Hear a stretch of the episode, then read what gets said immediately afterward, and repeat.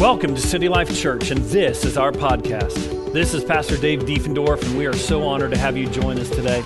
Our passion is to help you discover who God is, grow in the likeness of Jesus, and lead well in this generation. I hope in this message, God will meet you where you're at and take you to the next level in your connection with Him and His kingdom. Enjoy the message. Right. Morning. Hope you guys are well. Uh, and hopefully, guys, you brought some energy today because um, we've been the last, few, uh, I don't know, three months, we've been kind of going through some series. And usually, our rhythm is usually a series that's usually topical, and then we go through a book of the Bible.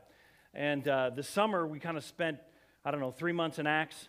So we kind of did a little series. But uh, today, before we jump into Advent next week, which is kind of another series, we are going to go through an entire book of the Bible today. You guys ready? Hey, come on now. Hey, but I will tell you, it's one of the shortest books of the Bible, if not is the shortest. So uh, if you have a Bible, turn to the book of Jude. Uh, the last book is the book of Revelation, it's the book right before Revelation. And uh, we're going to just, we're just going to chew this up the next 35 minutes. So grab your seatbelts. Uh, it's, it's, it's, his opening line kind of says it all. Um, he wishes it could be something, you know, of just like, man, salvation or something fun. But yet there was a, a need for him to, to bring this word uh, to this letter, the, who, the, where the churches went. And uh, anyway, we're going to dive in. So, uh, love me some God's word. Hopefully you do too. And uh, so let me set this up. Uh, in, in Jude, Jude, there's actually there's 25 verses. There's 613 words, which is coincidentally the same amount of laws the Jews had in the Old Testament. Um, but it is basically a fighter's manual for the believer. A fighter's manual for the believer. Uh, I don't know if you knew, but uh, we are not, we don't live on a playground, we live on a battleground or a battlefield. And uh, we, we kind of have to prepare ourselves uh, for the reality of that. And uh, sometimes we can come in and like to be, a, you know, live in a playground, but really we live in a battlefield. Well, Jude is the brother of James, the leader, uh, apostle, uh, who happened to be also Jesus' brother. Uh, Jesus' you could say, half brother. Um, so this is Jude is the youngest of Jesus' family. He was, he was a, a brother of Jesus, a son of Mary. And uh, none of either James nor Jude believed in Jesus before the resurrection. Uh, and Pentecost. They, they, uh, I mean, imagine somebody in your own family proclaiming to be Messiah right? I mean, of, one, of all the people you know in the world, you know the people who live in your house and all the fractured kind of nest that they, that they live with. And so, of course, you know, it would be, they, they would be the last people that would follow their older brother and give their lives for. But at the resurrection, everything turned, and James and Jude became leaders in this new emerging kingdom that God had planted on the planet Earth. And so many Christians know of Jude, uh, but it's often overlooked, and we really don't really have any clue as to what's in it. But today we're going to remedy that. Amen. So uh, it's not only a fighter's manual, but it's also a book of apostasy. Uh, those who have defected from the true faith, or, or as Jude will say, the faith. Um, he, he, he, his target is leaders and people that have gotten into the church that were apostates. Uh, they have defected from the true faith. They're, they're Christians in name only. Uh, they think, and believe, and behave in a way that opposes the faith. So we're going to get into some, some serious business, but before we do, let's pray. Jesus, Lord, we came here to experience you, I believe. Lord, not just to uh, get out and about, Lord, not just to see a friend or two, but God, we came to commune with you, to hear from you, And God, I pray that your word would do that work. Father, we pray that your word would speak to us, God, challenge us, encourage us, correct us if need be. But Lord, our heart is open to say, God, we, we just want to hear from you today. And so, with that, Lord, we give this time and attention to you. In Jesus' name, amen. Amen. Well, hey, let's just dive right in. Jude, verse 1. There's no like chapter, it's just Jude. Okay? So, Jude, verse 1 through 3. Jude, a servant of Jesus Christ and brother of James. Interesting knowing that he's the brother of Jesus, but yet he's just a servant of Jesus. Shows his humility. To those who are called, that's the audience, to those who are called, beloved in God the Father and kept for Jesus Christ, may grace, may, sorry, may mercy and peace and love be multiplied to you. So it's a nice little introduction, nice little introduction. Uh, it's to those who are called. So the audience is to people who claim that they follow Jesus. All right, so if you're here today and you're like, hey, I'm not there yet, hey, this letter is for them. All right? So uh, that's the audience. Verse 3 Beloved, although I was very eager to write to you about our common salvation, I found it necessary to write exhorting you to contend for the faith that was once for all delivered to the saints. I was very eager. I'd rather bring you something that we could all celebrate and cheer and have joy on, but yet, he says, I found it necessary. You could say, uh, in other words, I felt pressured by the Holy Spirit. I'd, I'd much rather be talking about these things but yet, this pressure from the Holy Spirit is convicting me. I have to tell you this. I'm exhorting you, contend for the faith. That word exhorting is, a, uh, it is the same thing a general gives when gives orders to his soldiers an exhortation. It is almost short of a command, it is an exhortation of, uh, to his audience. And what is it? To contend for the faith. Put up a good fight. Defend the truth. Contending is an athletic term, and the, the, the image picture as if an athlete is straining almost to the point of agony, he's contending. And that's the kind of contending Jude is encouraging his listeners that they need to muster up inside of them to contend for the faith. And he says, contend for the faith. It's not just your individual little faith. That's not what he's referring to here. Not just contend for your feeling of faith, it's contending for the faith. It's not just your subjective spiritual experiences, but it refers to the body of Christian truth. Or the apostles' doctrine would be another way to say it. Are we contending for the truth? And so he's being very definitive here. And he says it was for once, for all time given. Very declarative that what God has desired to proclaim to humanity has been said once for all time. There isn't a 21st century postscript to the Bible. There's, there's not the Quran nor the Book of Mormon. What God wanted to say, He has said it. This word contending could also be interpreted as being contentious. And that's definitely not what Jude is getting at. We can, we can contend without being contentious. Or maybe, as Peter said, that if we were to uh, defend our faith or to give an account for our faith, we do that with gentleness and respect as a follower of Jesus.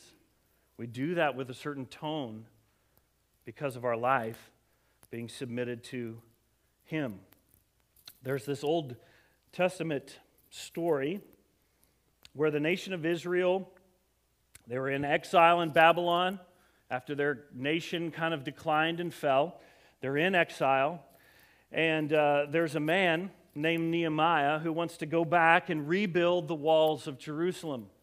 And so uh, the king of Babylon actually grants him permission to go back and uh, he rebuilds, he begins rebuilding the walls of Jerusalem. And as he's doing it, uh, the people who are building the walls, they're still enemies. The walls are now, they're now defenseless. And so, as these people were building the wall, they would have a trowel in one hand and a sword in the other. They're simultaneously building and defending what God is wanting to do. And that's the picture that Jude is giving us is build and defend the faith. So, Jude 4. Here we go. For certain people have crept in unnoticed, who long ago were designated, or yes, for this condemnation. Ungodly people who perverted the grace of our God into sensuality and deny our Master and Lord Jesus Christ. These people have slipped in unnoticed. Uh, they pretend to be Christians, but yet they may even sing the songs. They even may, may even lead. But Jesus warned that these there's false teachers, that there's leaven that wants to get in God's dough of what he's trying to build to corrupt the entire loaf. Peter mentions this.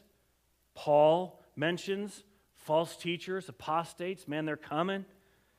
Even Paul said this to Timothy now, the Holy, in 1 Timothy 4 1, now the Holy Spirit tells us clearly that in the last time some will turn away from the true faith and they will follow deceptive spirits and teachings that come from demons. And that's straight up Paul saying, hey, there is, there's going to come a time. Well, Jude is declaring that time has come. There are already people here. So, as these people were warning, Jude is declaring, they're here. They're here. Ungodly men, ungodlike in their thinking and in their living. Paul said another, in another way, they have a form of godliness, but yet they deny the power. And Jesus warned, like I said, there's a little leaven that works through the whole lump. They're manipulators of grace. For them, grace gives them permission to satisfy their lusts. But it also, they also encourage others in their lustful desire for pleasure, success, and happiness. Pleasure, success, and happiness. There's a lot of messaging that come out of churches that are that. And they will even use scripture to promote that fractured belief system. They want everybody to agree with their redefinition of morality. And each generation, I will say this, each generation faces this battle. Each generation faces the battle of how the world is going to define humanity versus how God has made humanity. Come on. Charles Spurgeon, a pastor, teacher, a couple hundred years ago, said this The new views are not the old truth in a better dress, but deadly errors with which we can have no fellowship. Very definitive. And in the spirit of love, beloved, Jude feels compelled to tell the truth. Now, an individual can be an apostate or defect, but also whole churches or even whole denominations can be apostate, and have defected. Paul said that Satan can even disguise himself, often disguises himself, as an angel of light, in that the teaching or the thing that he wants to help enslave humanity, he makes it seem like it's actually really a good thing. Like it's maybe, a, uh, man, there's more freedom here. Man, isn't that always been the accusation? God wants to keep this thing from you, but yet if you would just go against, man, the freedom you would experience. And yet, when you follow that individual journey as they've denied walking to, with God's ways and wanting the freedom that the world provides, you follow their life a year, five, ten, 20, are they healthier? Are they more beautiful? Are they cultivated? Do they have more joy in their life? Or has the world begun to diminish, to tamp down, to put a ceiling on, to crush dreams, those things that you wanted in life, and yet and then later you realize, man, I was sold a bill of goods, and now I'm finding that the thing that I tried to build my life on is purposeless, or I've caused so much chaos. Most forms of wickedness are perversions of the truth. So Jude keeps going. Let's go. Verse 5 But now I want to remind you, although you once fully knew it, that Jesus, who saved a people out of the land of Egypt, afterward destroyed those who didn't believe. And remember the angels who didn't stay within their own position of authority but left their proper dwelling. He has kept in eternal change under gloomy chains under gloomy darkness until the judgment of the great day just as Sodom and Gomorrah and the surrounding cities, which likewise indulged in sexual immorality and pursued a natural desire, serve as a warning of the eternal fire of God's judgment. Man. So Jude is bringing this issue up, and then he's calling upon their memory. Truth needs a memory. What you have already learned, calling it into the present. Lessons Lessons have to be remembered in order for them to be active.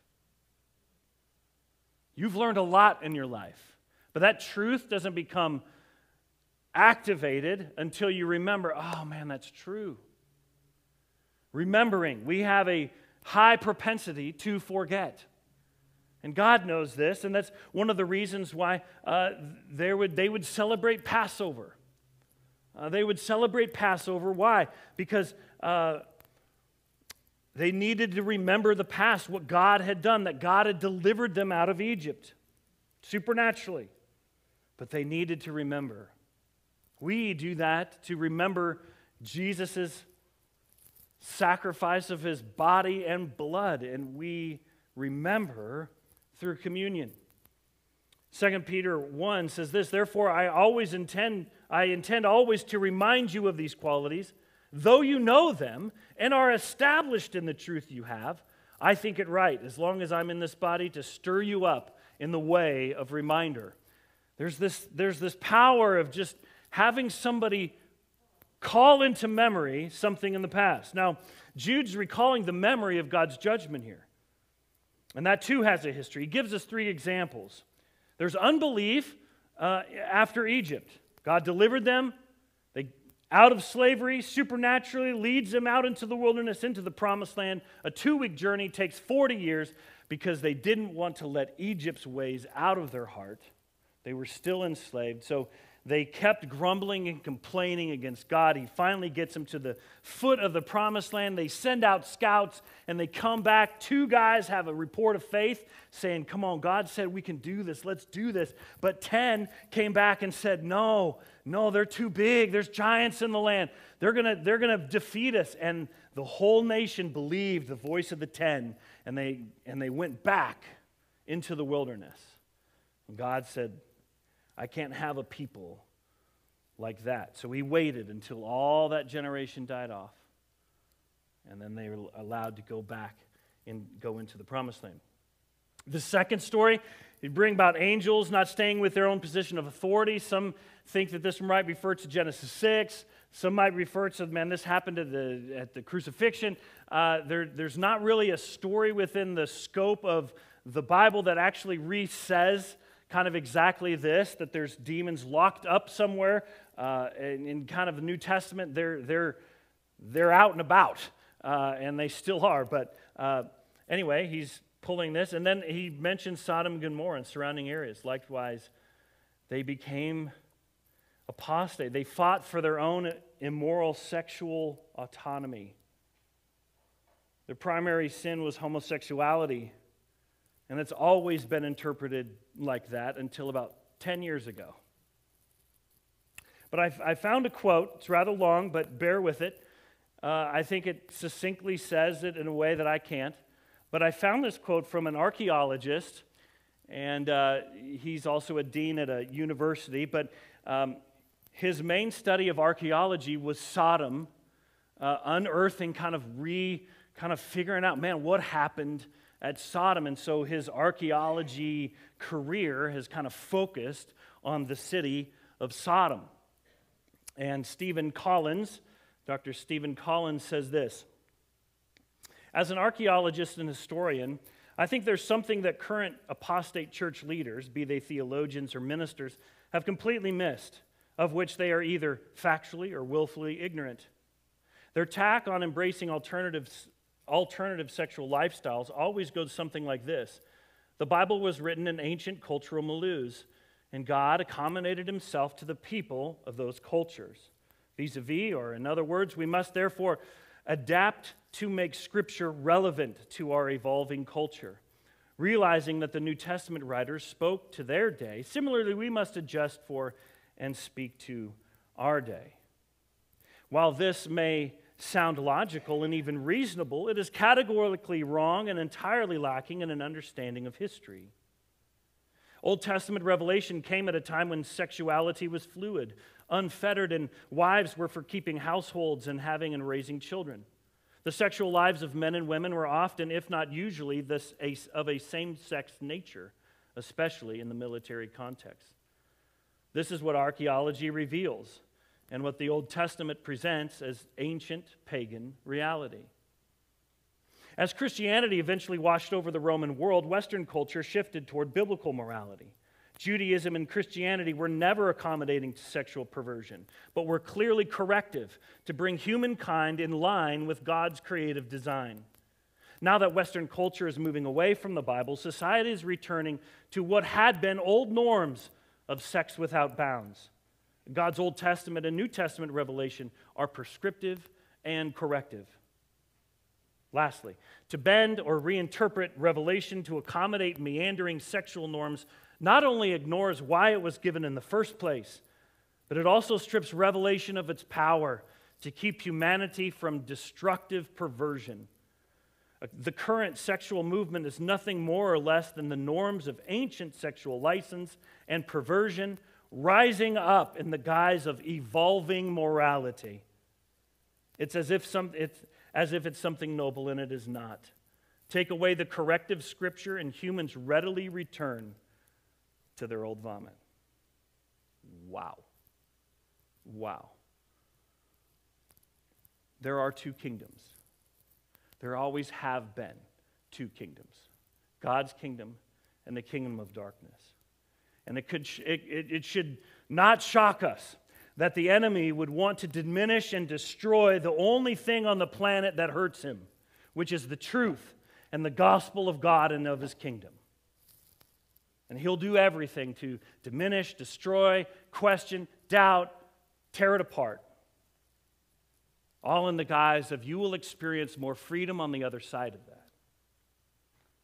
Every generation of God's people has this battle to assert and declare God's eternal truth and power over deceptive lies and the ideologies that sprout from them. Wow. So, next, Jude reminds those in him of the danger that these people are to the church, and he speaks, these apostate teachers are to the church, and he speaks of the future judgment of these guys. Jude 12. These are worrisome spots. We're going to skip down, just summarize. He makes some further comments, but we're going to skip down to 12. These people are worrisome spots at your love feasts. Now, a love feast, just so you know, it's like, dude, what the heck is that? What the heck's a love feast?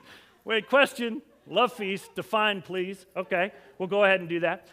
Um, so back then, uh, church, when you got together, you would worship and you would hear apostles teaching and you would pray with one another. You would eat a whole meal to you would celebrate communion and then there would be a potluck.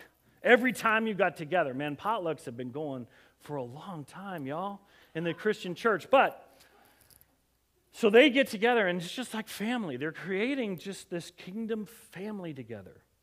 Well, after a while, there was, there was people that would kind of get in there and they, they would just eat, eat all the food. It was, it was about them.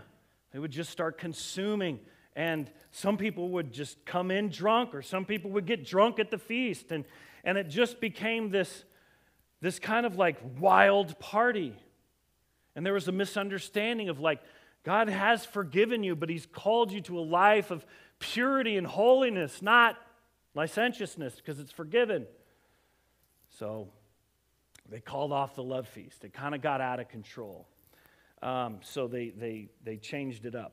But here's there are some, these people are worrisome spots at your love feast. They feast with you without fear, meaning it's about them. Shepherds feeding themselves, waterless clouds swept by the winds, fruitless trees in late autumn, twice dead, uprooted, wild waves of the sea casting up their foam of their own shame, wandering stars for whom the gloom of utter darkness has been reserved forever. It was also about these that Enoch, the seventh from Adam, prophesied, beholding, uh, saying, Behold, the Lord comes with ten thousands of his holy ones to execute judgment on all and to convict all the ungodly for all their deeds of ungodliness that they have committed in such an ungodly way. You think Jude is like, man, he sees ungodliness and he's talking about it because he used it about five times. Um, and of all the harsh things that ungodly sinners have spoken against him. So he, so in a world today, God's God judging behavior and thoughts for which we're going to give an account isn't even acknowledged in our society as a remote possibility. We've been told hell's a fabricated construct that couldn't be real. For we live in a postmodern, post rational, it seems, world where people can't be sure of anything because truth has been taught as merely subjective experience. And yet, when someone stands up to say, this is true and that is wrong, or this is right and that is false, they're almost immediately maligned and ridiculed. And in such an environment, having discernment is not welcome in that environment, having the discernment from God is usually not welcome. But Jude provides discernment in spades. Jude gives us a list of uh, spiritual parables to illustrate what these corrupt leaders and who they influence, what they're like. He's like, they're like worrisome spots. Do You ever get dressed up for a party and you, you hold off on that one shirt usually that white shirt or that white dress, and you're like, man, that's reserved for a special occasion. And then you put that thing on and you go out for your night out on the town or whatever, and almost always, what always happens on that white dress or white shirt, a spill. Gravy, soup, tomato juice, chili sauce, hot sauce, whatever, whatever you try, but it usually falls. Now, if you you try to wipe it off, but then for the rest of the night, what do you think about it? Everybody's looking at that spot. If you're around them, what are you looking? Hey, you might be all dressed up nice and fancy, but man, that mustard stain on your tie, man, that's all I'm seeing. Well, that's what happens. Is that when people like this get into a community, it's kind of that's all is seen. Is them. It's the them show. He equates them to clouds of water carried by the winds, promises without fulfillment, clouds with no rain, with no fruit, trees without fruit, he said, twice dead. What is that? They're fruitless and rootless. The roots are pulled up. That means twice dead. I didn't know that, but hey, fruitless and rootless. There's nothing getting poured into them. Verses like the person who is like in Psalms 1, or in Psalm 1, person who let me get the exact quote because I mess it up all the time. Um, but he says, Those who delight in doing what the Lord wants, they are like trees planted along the riverbank, bearing fruit each season without fail. Their leaves never wither, and they prosper in all they do.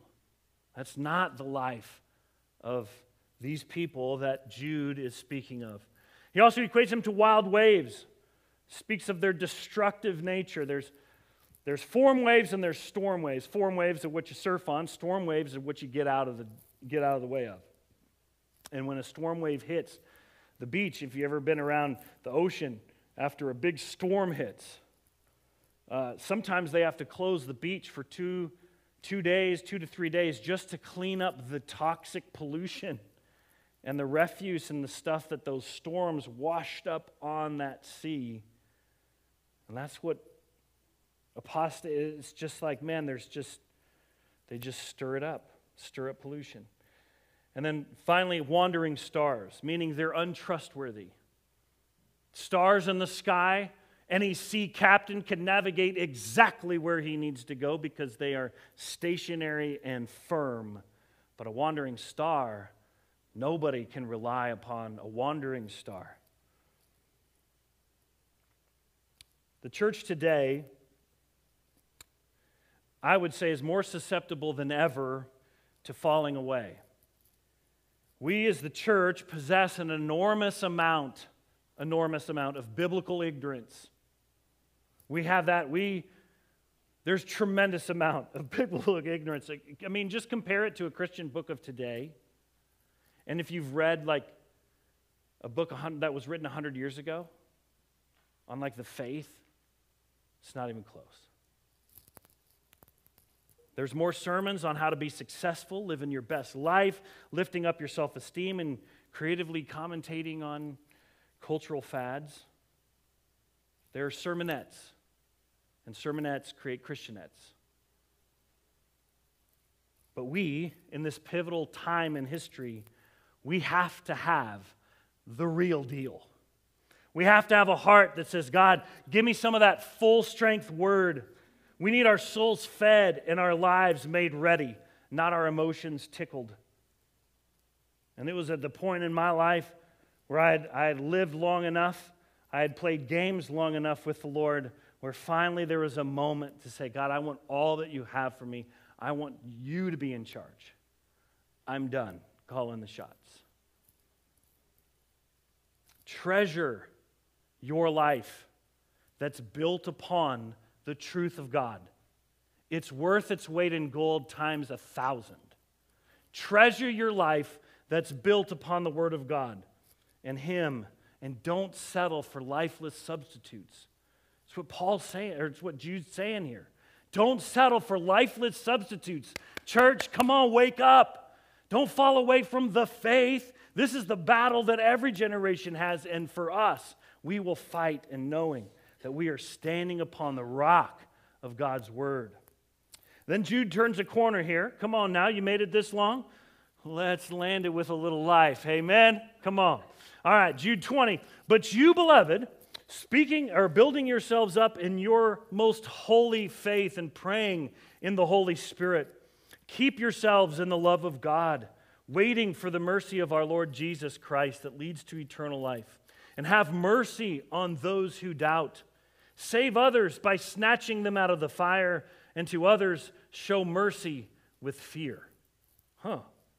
But you, beloved, Jude's saying, hey, these people may be falling, but you need to be standing.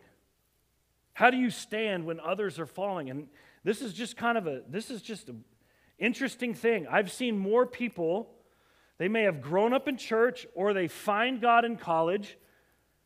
They kind of start their they, they start their journey with him and then usually in between 25 and 35 some big curveball comes at them that they didn't expect. There wasn't on their faith radar or god's best radar and something hits them or maybe two things and that begins this long journey of ah that wasn't what i thought this was I thought God was going to rescue me from all my plight.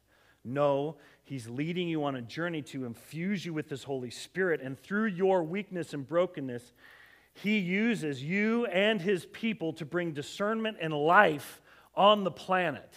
That's what you're here for. And uh, so when, so when, when these things kind of happen in life, we begin to really question. And I'm telling you, go down that road. Don't run from that road. If there's, a, if there's a place that God is bringing kind of a big wall or a wilderness, if He's led you out to wilderness, be in that wilderness with Him. Don't run. Don't try to get distracted. Don't be like, well, I just wanted, this is really hard, God. Why? He's trying to get more of your heart. And we wonder why God feels so distant. because we keep running from the battles and the growth seasons that He wants to put us in. So, how do you stand when others are falling? Jude says, build your faith. While others may be forsaking, we need to be fortifying. Build my faith. The second law of thermodynamics is anything that is, is usually in, the, in a state of erosion, decay, or fragmentation. It's just a natural state. Just give it time, and it usually will erode. That's the same way with our faith. We have that second law of spiritual thermodynamics in that if we don't build our faith, you're either building or you're either deflating. You're either pumping or you're getting weak. And there's this thing about feeding yourself. If you're looking for Sunday morning to give you the goods for the life that God made you for, you will be sorely atrophied and not ready for the life that God has for you. So feed yourself. That's why we, so, we encourage it all the time, man. Feed, feed, feed. All right. Then he says, pray in the Holy Spirit. Why does God like prayer? Why does Jude say, man, I have all this, this big battle over ideas and lies? How do you fight it? Build your faith, pray. Why pray? Why does God like prayer? Why do we pray? God loves dependence. Actually, He's drawn to dependence like a magnet because He says His strength is perfected in our weakness. He is drawn to it. And so we pray God, we need you. I need you for this. My family needs you for that. Our country needs you for this. We're praying, we're interceding. God is attracted to weakness, and he's repelled by self sufficiency. The word says he resists the proud. And then lastly, use discernment. These, this last, have mercy on those who doubt, save others snatching, to others show mercy. He's encouraging us to use discernment to willingly and graciously exert mercy, love, truth as needed for the situation. For that's what active love looks like. What does this person need? Do they need to be grieved with? Man, I'm going to grieve with you.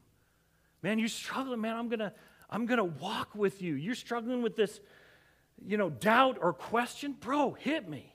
Come on, there's no doubt or question that God's intimidated by. So why are you getting racked by feeling ashamed by not even talking about it?